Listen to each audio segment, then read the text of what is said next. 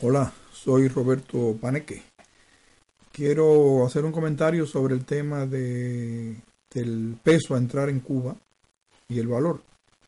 Lo que autoriza la resolución 206 de la Aduana General de la República desde 2014 es que se puede entrar a Cuba con 125 kilos de equipaje y un valor de mil pesos cubanos, CUP.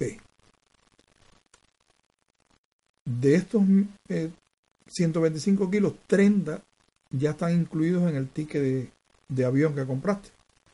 Por lo tanto, 125 menos 30 son 95, que es lo que tendrías que pagar a razón de 10 CUP por kilogramo. Ahora pagas CUP, CUP, moneda nacional de Cuba, si resides en Cuba y es tu primera importación. Si resides en el exterior, compré o eres extranjero, tienes que pagar en, en CUP, pero multiplicado por 25. Es decir, que es como si estuvieras pagando en, en CUC. Entonces esa es la idea que quería transmitir.